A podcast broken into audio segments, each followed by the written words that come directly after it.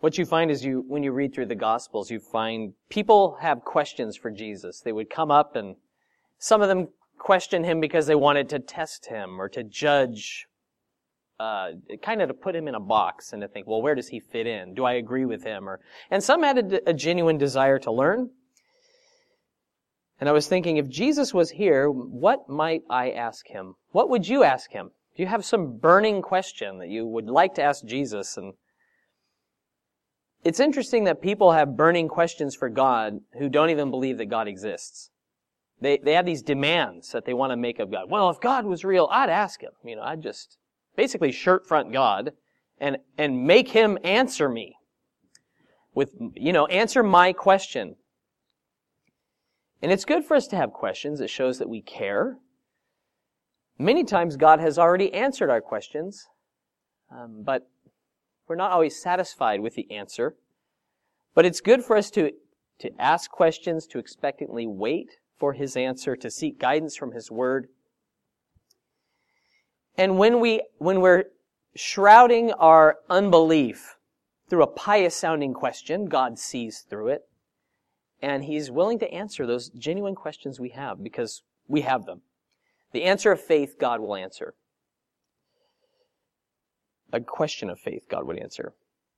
Have you ever thought about, though, that God has burning questions to ask you? And then to think about whose questions and answers are more important, really? The, the fact that God has questions to ask us, and today's text has no less than 15 of them, He has questions, and our life is what gives our answer. That's the tricky thing about the questions that Jesus asked. Because not only did people come to him with questions, but he said, well, before I answer that, let me ask you. Or I'll answer your question if you'll answer me this. And his questions would go right to the heart of the person asking. And if they were scribes or Pharisees, many times they would not answer or say, I don't know, because it would make them look bad in front of everyone they wanted to impress. God's questions always go to the heart. They always put us on the spot. And if we don't want to answer it, or feel like we really can't answer it, we can know that there's something in our heart that God wants to, he, He's exposing something. In our silence, we're giving Him an answer. And to consider what, what it is we, we try to cover up. God's questions, those burning questions, they're not rhetorical, they're not theoretical, they're intended to be answered with a clean conscience. And so we'll have that opportunity today. Will you answer them? Will you answer God's questions? Let's pray. Thank you, Lord, that you want to answer our questions and that you often answer them with yourself. Knowledge and understanding pales in comparison to your presence. And what we really need most of all is you. But Lord, I pray that when we have those genuine questions and the questions we bring with us today, that they'd be answered in your word. Questions that we haven't even been able to, to ask because we, we don't really know what to say. Lord, I pray you'd bring clarity through your spirit today. Lord, minister to each heart. Come, Lord, visit us today. Minister to each one that we might hear your voice and answer those questions you have for us. Thank you that we can come to you now. Humble us before you, Lord, and may we humble ourselves. Thank you that you are an awesome God who is mighty and worthy to be praised. Please be glorified in this place with the children. May they be introduced to Christ today, and may we choose to answer your questions and to follow you like never before. In Jesus' name, amen. We're in Isaiah 40, starting in verse 12. Who has measured the waters in the hollow of his hand, measured heaven with a span, and calculated the dust of the earth in a measure, weighed the mountains in scales and the hills in a balance? Who has directed the Spirit of the Lord, or as his counselor has taught him? With whom did he take counsel, and who instructed him and taught him in the path of justice? Who taught him knowledge? And showed him the way of understanding. The prophet begins to ask questions of God's people so they might consider how awesome God is. The wise God who has made all things. He knows all things. And there's not a man today who could claim to have measured the water of the oceans or spanned the breadth of the universe. You know, break out a big ruler and stretch it out and measure the known universe. There's no one who has actually weighed the mountains, all the mountains and the hills on a, on some scales or counted all the dust of the earth. People can estimate, but no one really knows. And if someone said, oh, it weighs this much, well, someone else could say, well, I don't agree, it's this much. And we, we really couldn't know. These are tasks too great for any man, let alone the um, measurements that are required. It says, who can measure all the waters in the hollow of their hand? So just cup your hand and look at it. I don't even think I could, maybe a third of a cup, half of a cup.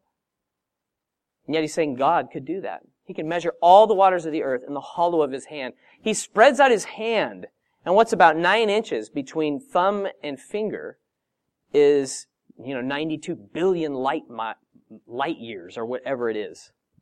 Estimated to be at the time, at this time. And I love that God doesn't have to count. He just knows. He simply knows. He has all knowledge. He doesn't need, he's not surprised by his findings. They're not findings. He knows it altogether. He's created it. He's spirit, but in the Bible we see sometimes human measurements given. This is called an anthropomorphism. Did you catch that? Anthropomorphism. Which is, because God is spirit, we don't always understand him, and so he'll he'll almost reduce himself to using human characteristics and measurements so you can get a picture of how awesome he is. How, how, if his hand is so great that he can just carry all the water and just measure it, like, oh yeah, it's this much. And it's that easy for him, it helps us to see, wow, I could, I could bail the water of the ocean my whole lifetime a thousand times over and never get to the bottom of it. He can weigh hills and mountains, all of them of the earth, like you would measure out some money or grain on the scales. He's saying, man, powerful, mighty. And he continues these questions. Who has directed the Spirit of the Lord or as his counselor has taught him? With whom did he take counsel? And who instructed him and taught him in the path of justice? Who taught him knowledge and showed him the way of understanding? Talking of his credentials. Now, if you're going to apply for a job, your school, your degree, and the, the level of the degree is important. If you're a job applicant, you might include notable people who have trained you along the way or projects that you've worked on that would give you credibility. Like if a philosopher, he sat under Plato, he would have some credibility. If an artist was trained by Pablo Picasso himself, that would raise his standard a bit. So the prophet's asking, where did God go to school? Where did he graduate? Who taught him? Who, who was the dean who signed his decree?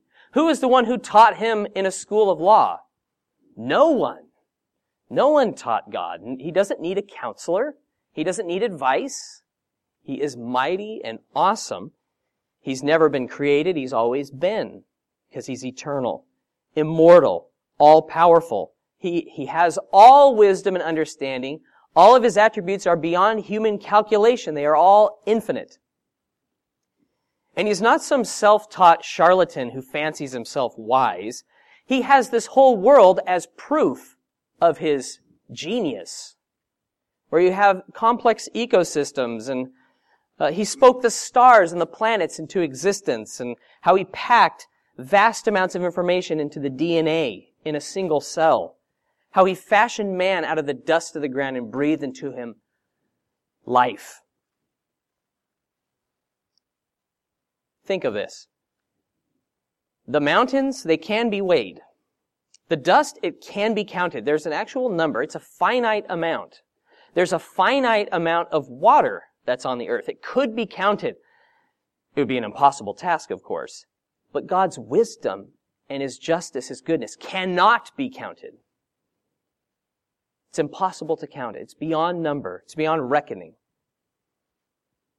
And to think that sometimes we don't believe that God knows what's going on in our life, or that He needs my counsel in what He should do when He's made all things. The prophet's really setting the people in their place and saying, take a seat and think about this God. Think about the God you claim to know and to love. Consider Him. Think about what He's done.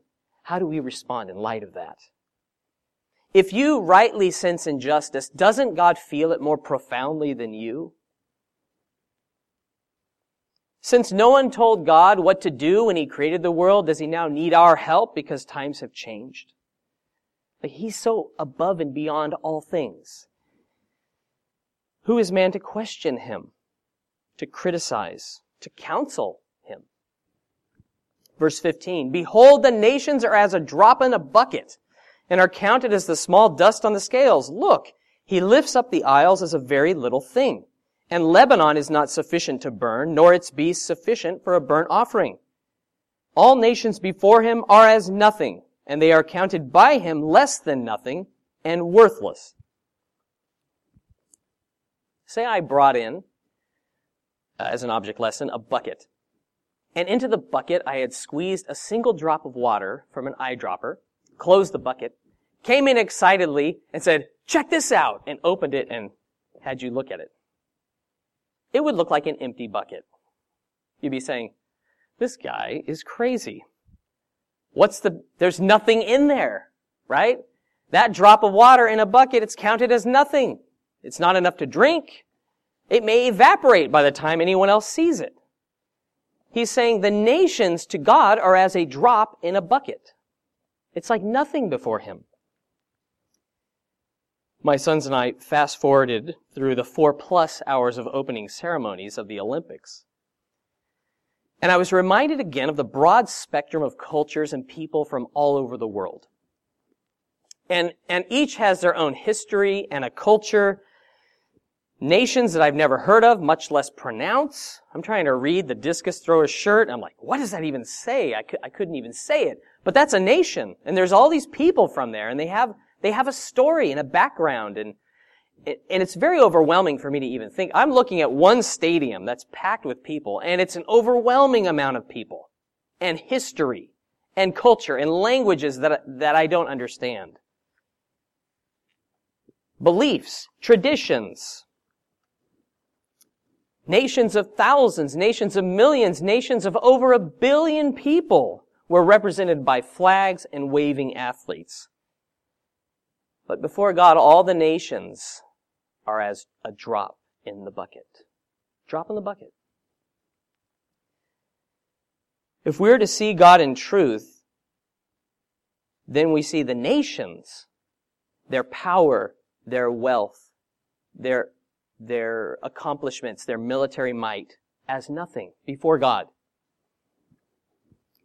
It talks about the small dust on the scales. While people are walking through the marketplace, you would have those brass or some uh, some scales that were even, and there would be dust kicked up and would land on the scales, and and it would just take a light brush of wind of just someone walking by to disturb that dust. And he's saying the nations are like that dust. The small dust on the scales.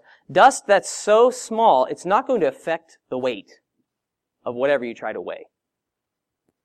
You wouldn't be cheating anyone to leave the small dust on the scales and weigh out gold because it has no, no weight. Compared to God, the nations are nothing. We talk about carrying the weight of the world, but God's not weighed down by anything. How about you? How about me? Are there things that weigh me down when the nations are as the light dust on the scales to God?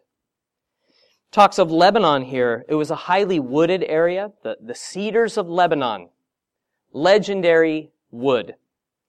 They had vast amount of cattle, but yet burning Lebanon with all its beasts would be an insufficient sacrifice to give God the glory he deserves. If you ever go to the Russian market in Phnom Penh, you'll see in many of the shops a little shrine. There'll be some incense and and maybe a lit candle and some food on a plate. It's a little plate, a few dumplings on the plate in front of this deity. A few dumplings is seen a sufficient offering for this idol made with men's hands. But all the cattle and the cedars of Lebanon are not sufficient for God, according to his worthiness. So worthy. All nations before him are as nothing. They are counted by him less than nothing and worthless. Now in context, remember, he's talking about comparing the power and the, the value or the worth of God, comparing it to anything else. Because we know the scriptures tell us that God loves the world, that he loves individuals.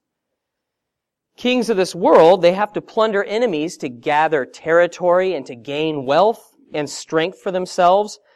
But the glory and the wealth of nations in no way adds wealth or glory to the kingdom of God. It doesn't add to his power if a nation is thrown down. Like God's so above and beyond that a nation or the nations cannot add to his glory. That's what it's saying. God's not enriched at the expense of others. He has all wealth already, all in himself. He's not dependent on technology, exchange rates, politics, natural resources, or workers. He's not in poverty in any sense. Nations cannot advance his kingdom. They are vain and worthless before him. Because God is over and above all. Glorious. Verse 18, and now he, he continues to, to nail down a little further. To whom then will you liken God? Or what likeness will you compare to him? The workman molds an image. The goldsmith overspreads it with gold, and the silversmith casts silver chains. Whoever is too impoverished for such a contribution chooses a tree that will not rot. He seeks for himself a skillful workman to prepare a carved image that will not totter. Isaiah takes aim at those who were given over to idolatry. The law of Moses, it forbade the crafting of images, whether of God or of man or of animals that God had made in Exodus 24 when the Ten Commandments were given. And in other passages it says this. And the idea of reducing God, who's so great, who's so marvelous, before whom the nations are like the light dust on the scales, to, to say that he's like something made by man's hands is utter blasphemy. And it's a bit humorous. He's saying, you know, you're trying to find a, a, good tree that's not going to rot. Or you get a good worker who's going to keep your idol from you don't want it to tip over. You don't want to put some gold on a, a potentially rotten tree and have it fall over. What kind of God is that, right? But God, remember, He's talking to His people. If you could turn to Deuteronomy 4, 15 through 19, we'll see that in all people there is this tendency to worship, really a need that we have. And God warned His people against idolatry. I think it was John Calvin who described the hearts of men as perpetual idol factories. Deuteronomy 4, verse 15 says, Take careful heed to yourselves, for you saw no form when the Lord spoke to you at Horeb out of the midst of the fire, lest you act corruptly and make for yourselves a carved image in the form of any figure, the likeness of male or female, the likeness of any animal that is on the earth, or the likeness of any winged bird that flies in the air, the likeness of anything that creeps on the ground, or the likeness of any fish that is in the water beneath the earth. And take heed lest you lift up your eyes to heaven, and when you see the sun, the moon, and the stars, all the hosts of heaven, you feel driven to worship them and serve them, which the Lord your God has given to all the peoples under the whole heaven as a heritage. It would be a sorry trade to ignore the living God and to substitute an image or a likeness made by man's hands. The crafting of idols from gold or wood, I would say it's not particularly common in our culture. But idolatry certainly is common. The greatest idol in the world today, it's not money, it's not fame, pleasure, or power, it is self. Self is the greatest idol. We live in the day of the selfie, where people are very taken with their own likeness. He says, don't fashion anything after any likeness, and yet we can spend a lot of time crafting a, a likeness that we are pleased with. There was an article written in 2015. There was a survey of 2,000 women. It said that women 16 to 25 are the most prolific selfie takers, a pastime on which they spent 48 minutes on average a day. 5.5 hours a week. And, and they said how many selfies you have to take to really get the right one, and how many sessions you have during a day, and, and of course this is men and women. But I was quite surprised by that. You don't have to be young and female, of course, to have self control your life. You can, the equivalent of a molded image may be that chiseled physique you have or you want from working out at the gym or, or just an afternoon beverage in a soft, cushy chair.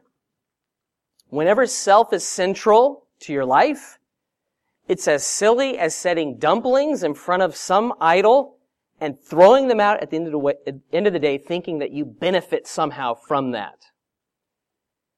That's the folly of self. And that is, we, we all have self. That's something that we need Jesus Christ to deal with. We have to humble ourselves under the hand of the Almighty God and saying, Lord, strip me from worshiping my own likeness or the likeness of anything you have made because only you desire, only you deserve my worship. Back to Isaiah 40 verse 21. The questions keep coming. Have you not known? Have you not heard? Has it not been told you from the beginning? Have you not understood from the foundations of the earth? It is he who sits above the circle of the earth, and its inhabitants are like grasshoppers, who stretches out the heavens like a curtain and spreads them out like a tent to dwell in. He brings the princes to nothing. He makes the judges of the earth useless. Scarcely shall they be planted, scarcely shall they be sown, scarcely shall their stock take root in the earth, when he also will blow on them, and they will wither, and the whirlwind will take them away like stubble. Of course, there's not one person who was in existence when God created all things. No one today could be, could claim to be an eyewitness of God uh, making and creating the, the universe. And there's a hint of humor here. He says, don't you know? Haven't you heard? Didn't you get the message? Don't you remember way back when, when God made everything? Surely you know, right? Don't you know? He says, this is God we're talking about, the one who sits above the circle of the earth. Everyone's as insignificant and small as a grasshopper before him. The princes, the notable people of the world, they're like nothing before him. It says he stretches out the heavens like a curtain. Now, some of you might have a shower curtain at home, and you probably don't have to work up a sweat to move it. It's fairly light, easily moved. And that's how God stretches out the heavens. He's like, look at this. Whoop. Stretching out a curtain. Not particularly difficult. Not difficult at all. The God who created the whole universe, He set it up like a tent. He can set it up and He can take it down that easily. I had a friend whose dad was a, a uh, inventor and he was working on this portable shelter you take it out of the bag and you throw it in the air and in two seconds it just, boop, there it is. And it just lands. It's pretty cool. That's how making the universe was for God. Just effortless. Simple. And you think of its complexity, you think of how much is in space, how much space there is in space.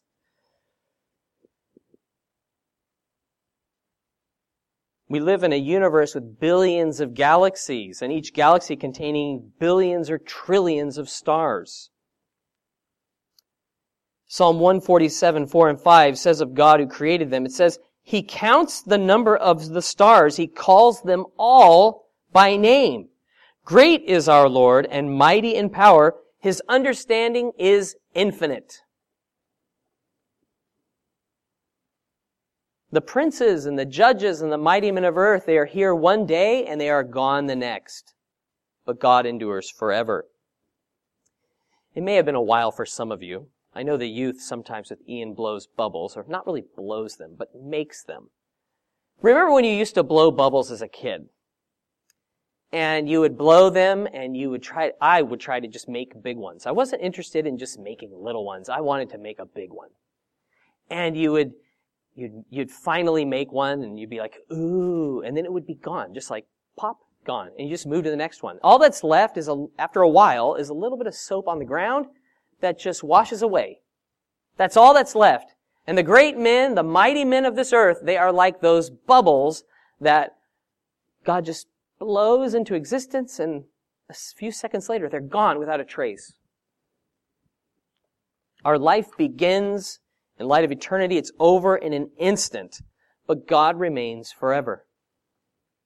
So we shouldn't let those bubbles get on our nerves. They'll, they'll, they're here. But remember, we too, we have a short time on earth. And God, He's the one who endures forever. Isaiah 40, 25. To whom then will you liken me? Or to whom shall I be equal? says the Holy One. Lift up your eyes on high and see who has created these things, who brings out their host by number. He calls them all by name. By the greatness of his might and the strength of his power, not one is missing. Why do you say, O Jacob, and speak, O Israel, my way is hidden from the Lord, and my just claim is passed over by my God? He continues asking questions. Who is like me? To whom shall I be equal? Who will you make me equal with? Now, I don't know one person who makes the claims that God makes, and not one who claims to do what God does. And he says, why don't you look up? Look up and see the stars that I've made. I've made them. I've numbered them. Not one is missing. Now, if a star was missing, I would have no clue. I wouldn't notice it. I don't, there's only, I think, 2,500 stars from each hemisphere that you can see by the naked eye at any given time. 2,500. And there's estimated to be one between, and this is a big estimate, which leads me to believe that we don't know, that there's between 100 and 400 billion stars in the Milky Way galaxy, which is our galaxy. 100 to 400 billion. And I know that no one's ever counted them. Because to count even a billion things, you'd need to find a new star every second, 24 hours a day, for 31 years. No one has that kind of time. There's only one galaxy that we can see from that with the naked eye from Earth, and that's the Andromeda galaxy.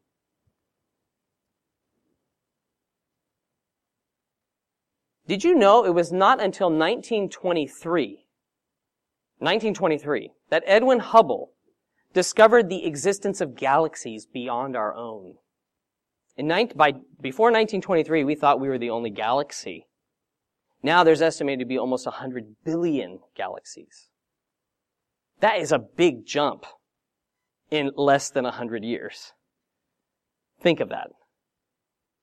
Billions of galaxies, billions of stars. God knows the placement and the type of every star. He knows how long it's going to shine for. The, the deeper we look into space, the bigger the numbers get. The estimates are just astronomical, literally. Job praised God for creating constellations in Job chapter 9 verses 8 through 10. He says, He alone spreads out the heavens and treads on the waves of the sea. He made the bear, Orion, and the Pleiades and the chambers of the south. He does great things past finding out. Yes, wonders without number. These constellations can all be seen with the naked eye. In his painful trial, Job asked God many questions. God let Job ask those questions for many chapters.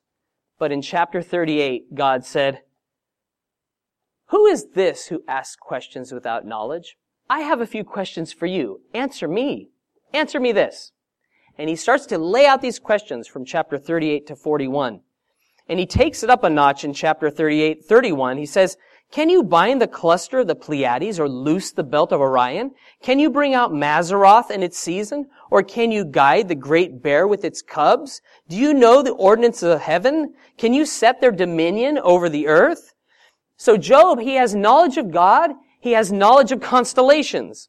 Much more knowledge of the heavens than I have. But God had power to do what Job could not do. He could see the constellations. He, he could recognize them in the sky, but he's saying, hey, can you keep them there?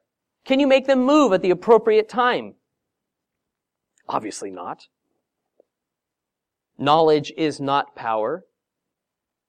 Sorry, sorry, Schoolhouse Rock. I don't know if that made it over here, but that was the catchphrase. Knowledge is power. Well, you can know a lot of things. It doesn't mean you can do anything about it. You can see the stars in the heavens, but you can't control them. God can, and He does. He can hold together the cluster of the Pleiades, known as the seven sisters. He can loosen the three stars that make up Orion's belt. That's a constellation you can see from all over the world. The Great Bear, it's believed to be Ursa Major or the Big Dipper. So we have in the Bible, in ancient times, constellations that are still in existence today, which is amazing. It's, so when we look to the heavens and we see what God has made and we think about things like, like the sun and the moon, for instance, we can consider God's planning and His power. It's no accident that the sun is 400 times larger than the moon, but the moon is 400 times closer to Earth than the sun. That's why they appear to be the exact same size from Earth. We live in the only place, or one of the only known places, I think it is the only place, but because there's so many options, you think, well, maybe, maybe it's possible. But we live in the only place where you can have a true, full solar eclipse. Because of the size of the moon and the size of the sun and their orientation to Earth. I don't believe that's an accident. I believe God planned that. And He made the sun the size that it is. He made the moon the distance from earth that it is, so that we could look up and say, wow, God, you thought of everything. You do everything awesome. God wants people to do more than just look to the stars. He says, look beyond them. Look at the one who holds them. Look at the one, consider the one who has made them and names them and has numbered them. The one who keeps it all together. We can feel forgotten and misunderstood, but God knows exactly what you're going through. He has more intimate knowledge of you than you have of you. Jesus told his disciples in Luke 12, 6 and 7, Are not five sparrows sold for two copper coins, and not one of them is forgotten before God? But the very hairs of your head are all numbered. Do not fear, therefore, you are of more value than many sparrows. Now, God doesn't promise that our hair wouldn't be missing. But even when it falls, He knows the number of it. By the time you've finished counting your hair, the number will have changed in some way.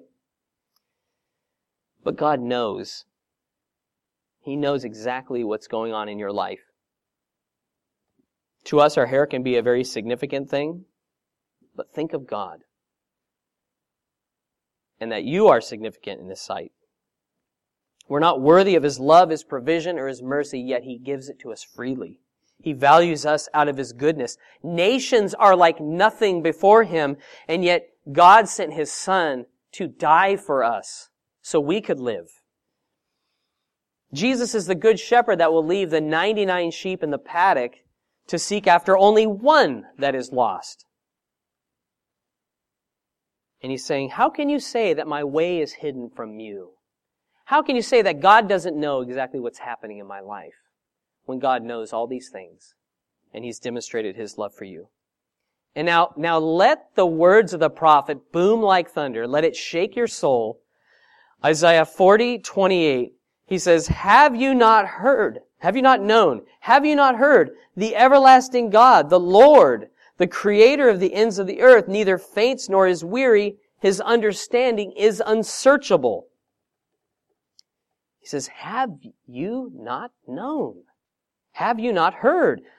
God speaking to his own people, people who were not trusting him, people who had reduced him to an idol, something made by the hands of people, hands of men, some, something that can't hear, can't speak, can't act, can't move, that needs to be propped up.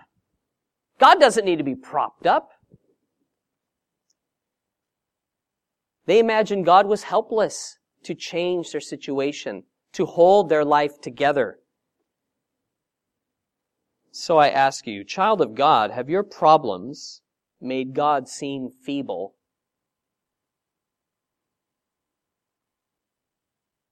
Do you think your plans are better than His? Why do we question the things then? If we say, oh no, His ways are higher and better than mine, then why do we question Him?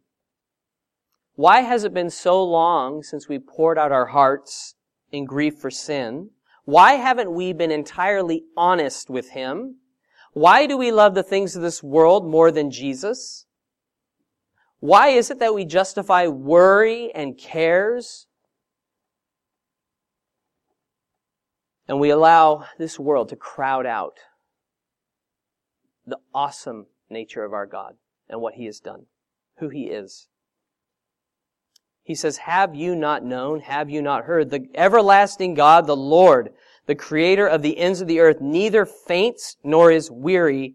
His understanding is unsearchable. It occurred to me that I am preoccupied. We are preoccupied with troubles because we do not trust God. Period. Are we willing to admit that we don't trust Him?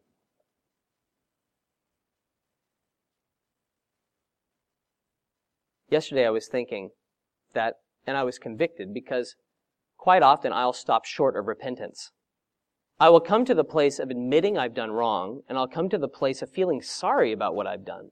But repentance, as much as it looks to what you've done, it's also looking forward and saying, I refuse to ever do that thing again. It's a change of mind resulting in a changed life. Where you say, Lord, I have not trusted you. I'm not just sorry for that. I repent for my unbelief. And I'm going to chuck those idols, whatever they may be, and I am going to trust you from now on. Full stop. I'm not going to give myself any, any lead. No. I repent. So, it's time, it's time to stop running. It's stop, we need to quit making excuses. We need to respond in obedience to the conviction of the Spirit and return to our first love joyfully as at the first. And trust Him. Because He is worthy to be trusted, to be believed in. God knows how you're suffering. Isaiah 53 4, it says that Jesus carried our griefs and our sorrows in addition to our sin when he died on Calvary. He carried your grief.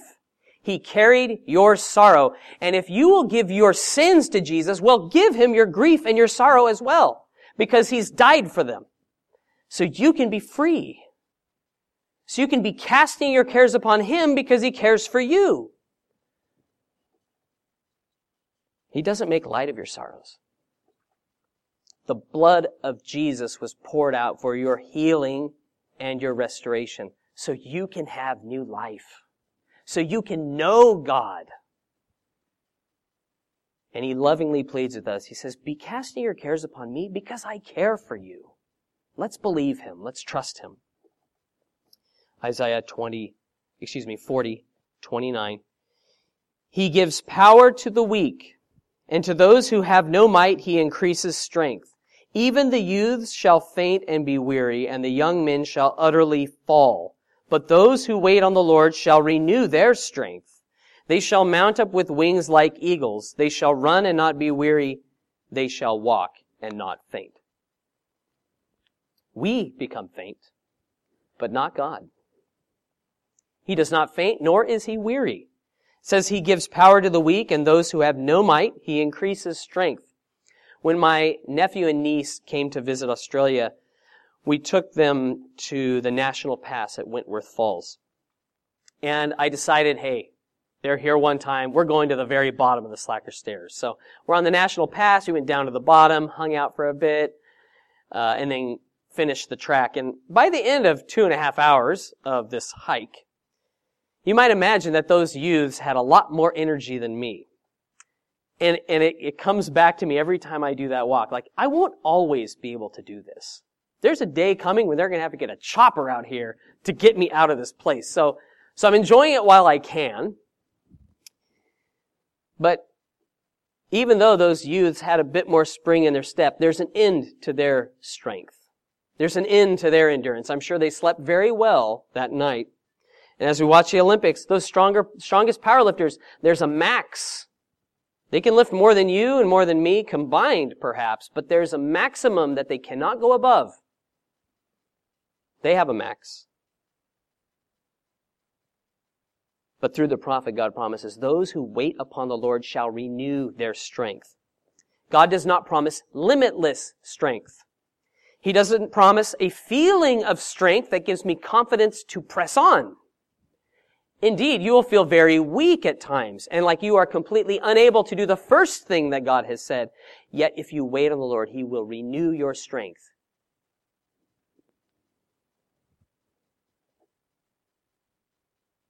Remember when Jesus was led by the Spirit into the wilderness to be tempted by the devil? He, he fasted for 40 days.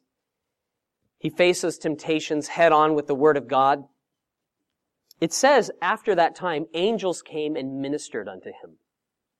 Even Jesus needed to have his physical strength renewed. Consider when he's in the Garden of Gethsemane.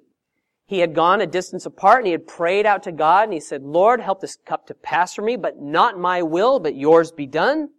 He's sweating drops of blood. And in Luke 22, 43, it says, as he prayed, then an angel appeared to him from heaven, strengthening him. He waited on the Lord in prayer, and God strengthened him to go through with dealing with betrayal and crucifixion and pain and separation from God. God keeps his word. Jesus waited on the Lord. God renewed his strength.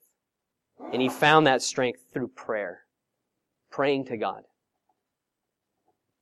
Unlike those who faint and grow weary, it says, those who wait on the Lord shall renew their strength. They shall mount up with wings like eagles. They shall run and not be weary. They shall walk and not faint. So the question is, are you weary and faint this morning? Those who wait on the Lord, they can soar like eagles, run without weariness, walk without being faint. So God's provided that promise for us. We can lay that to heart. We can walk in it. To mount up, it means to ascend. And when we're born again, when we are given Christ's righteousness through faith, in prayer, we can soar into the heavens. We can enter with boldness into God's throne room of grace to find mercy and grace to help in time of need. In an instant, you can be transported into the presence of the Almighty God. I have a few verses as we close. Psalm 24, verse 3 through 5, if you'll turn there. Psalm 24, 3 through 5.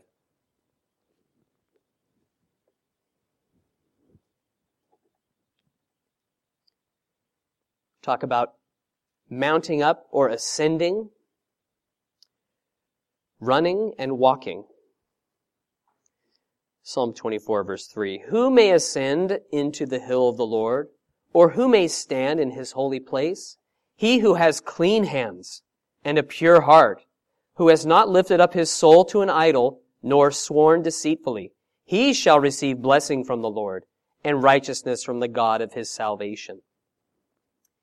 If we have reckoned God to be like an idol, powerless and unable to help us through unbelief, then we, we should not expect that He will hear or answer those prayers of unbelief. But if we will put aside our idols and we will repent and trust in Him, we can ascend because He will cleanse us. He will render us righteousness by His grace and we can soar into the heavens.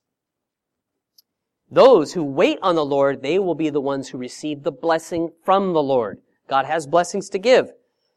And prayer is also that key factor that keeps our perspective on Christ so we can run with endurance. And I'll read from Hebrews 12, 1 and 2. Therefore we also, since we are surrounded by so great a cloud of witnesses, let us lay aside every weight and the sin which so easily ensnares us, and let us run with endurance the race that is set before us, looking unto Jesus, the author and finisher of our faith, who for the joy that was set before him endured the cross, despising the shame, and has sat down at the right hand of the throne of God. So soaring like eagles, running without growing weary. We can run with endurance once we've laid aside those weights and the sin that easily ensnares us. Looking unto Jesus, the author and finisher of our race, we follow Christ's steps. And finally, if you could turn to Colossians chapter 2, 6 and 7. Colossians 2, 6 and 7. We receive Christ through faith, and that is how we should walk. It says, As you have therefore received Christ Jesus the Lord, so walk in him, rooted and built up in him, and established in the faith, as you have been taught, abounding in it with thanksgiving. Thanking God, abiding in Christ in his love through obedience. We may have questions for God, but let's consider today these burning questions he has for us. And it's our lives, not our words, which provide the, the true answer to those questions he asks. He says, Have you not known? Have you not heard? The everlasting God, the Lord, the creator of the ends of the earth, neither faints nor is weary. His understanding is unsearchable. So with Him, we can have our strength renewed. We can mount up with wings like eagles. We can run and not be weary. We can walk without fainting. Let's praise and thank Him. Let's recognize who God is, what He has done. And let's wait on Him. Thank you, Father, for giving us your word and for asking us these, these hard questions. And they're hard, Lord, because our hearts can be hard. And because we want to see ourselves in a good light. But may we see Jesus as the good one and our great need to fully repent before you, to not hold back, to admit our unbelief, to admit we have not been soaring like eagles, we have been fainting, we have been weary. We've been weary in doing good, and we don't want to remain there anymore. Thank you, Lord, for taking our sorrows and our griefs, for our sins, and, and allowing Christ, His blood, to wash us clean, to give us a new hope, a new life that we can live rejoicing in you, one of strength and power, peace that passes understanding. Lord, I pray for all of us today that with one heart and one mind that we would choose to follow you. That we would lay to heart your questions today and you'd transform us, Lord. We would be changed. And we'd bring honor and glory to your name, for you are glorious. In Jesus' name, amen.